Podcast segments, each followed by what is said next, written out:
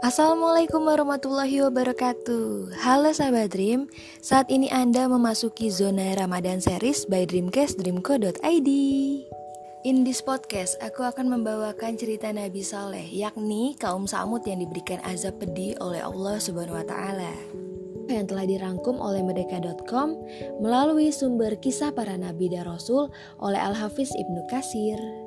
Ahem ahem, tapi sebelumnya kamu udah beli takjil belum nih? Kalau kamu belum beli takjil, mungkin aku bisa menemani kamu selama beli takjil. So, jangan ke mana-mana, here we go. Sahabat Dream, apakah kamu tahu bahwa Nabi Soleh telah diutus oleh Allah Subhanahu wa Ta'ala untuk menyampaikan ajaran kepada kaum Samud yang berada di Al-Hijr? Kaum Samud merupakan suatu kaum yang mayoritas warganya memiliki banyak keahlian seperti bercocok tanam, beternak, dan arsitektur. Siapa sangka gaya hidup kaum Samud selalu dihiasi dengan kemaksiatan, berfoya-foya, mabuk-mabukan, berzina, dan melakukan tindak kejahatan.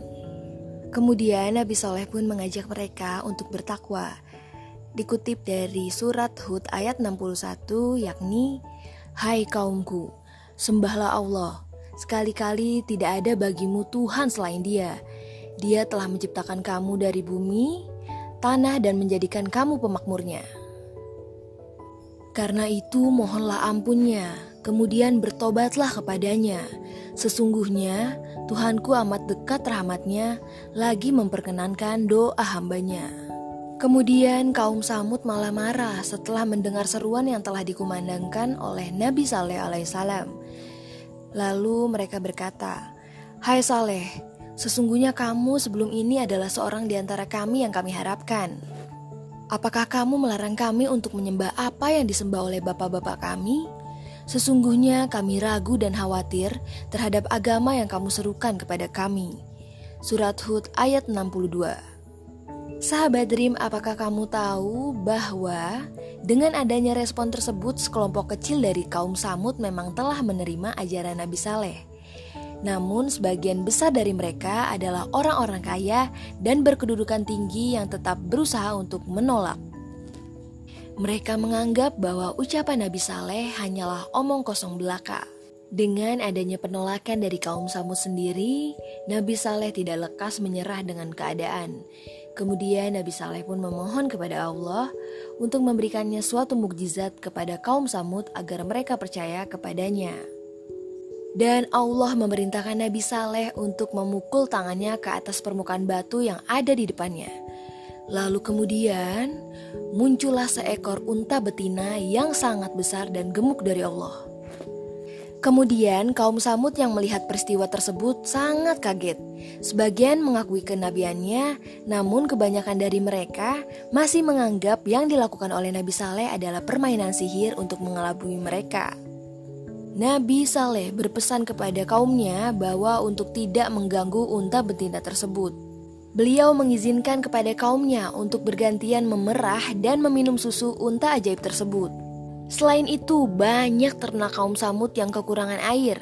Hal itulah yang menjadi dasar kaum Samud untuk melakukan rencana jahat, yakni membunuh unta betina tersebut.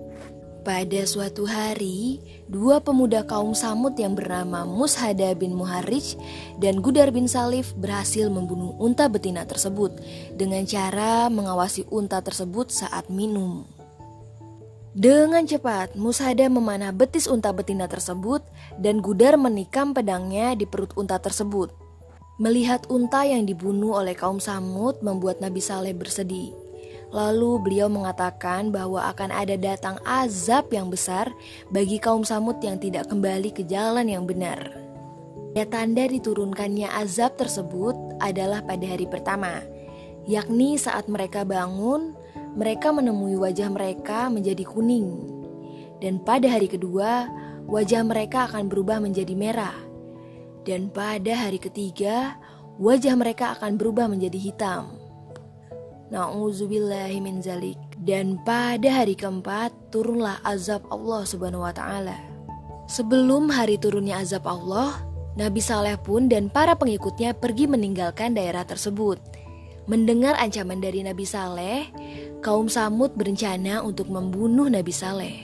Ketika mereka akan membunuh Nabi Saleh, tiba-tiba muncullah petir yang menggelegar dan gempa bumi yang sangat amat dahsyat. Tiba-tiba, batu-batu besar yang tidak diketahui dari mana datangnya menimpa kepala mereka. Nah, sahabat Rim, dari kisah Nabi Saleh alaihissalam terdapat beberapa hikmah yang dapat kita pelajari. Yang pertama, orang-orang yang melanggar perintah Allah Subhanahu wa taala akan mendapatkan azab yang nyata.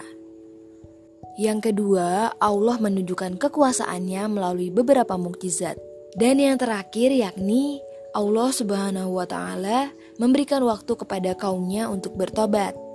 Semoga kita semua dapat mengambil hikmah dari kisah Nabi Saleh ya sahabat Dream. Bagi kamu yang ingin mendengarkan kisah Nabi selanjutnya, jangan lupa untuk follow Instagram @dreamco_id dan ikutin kita di podcast Dreamcast by dreamco.id. See you. Wassalamualaikum warahmatullahi wabarakatuh.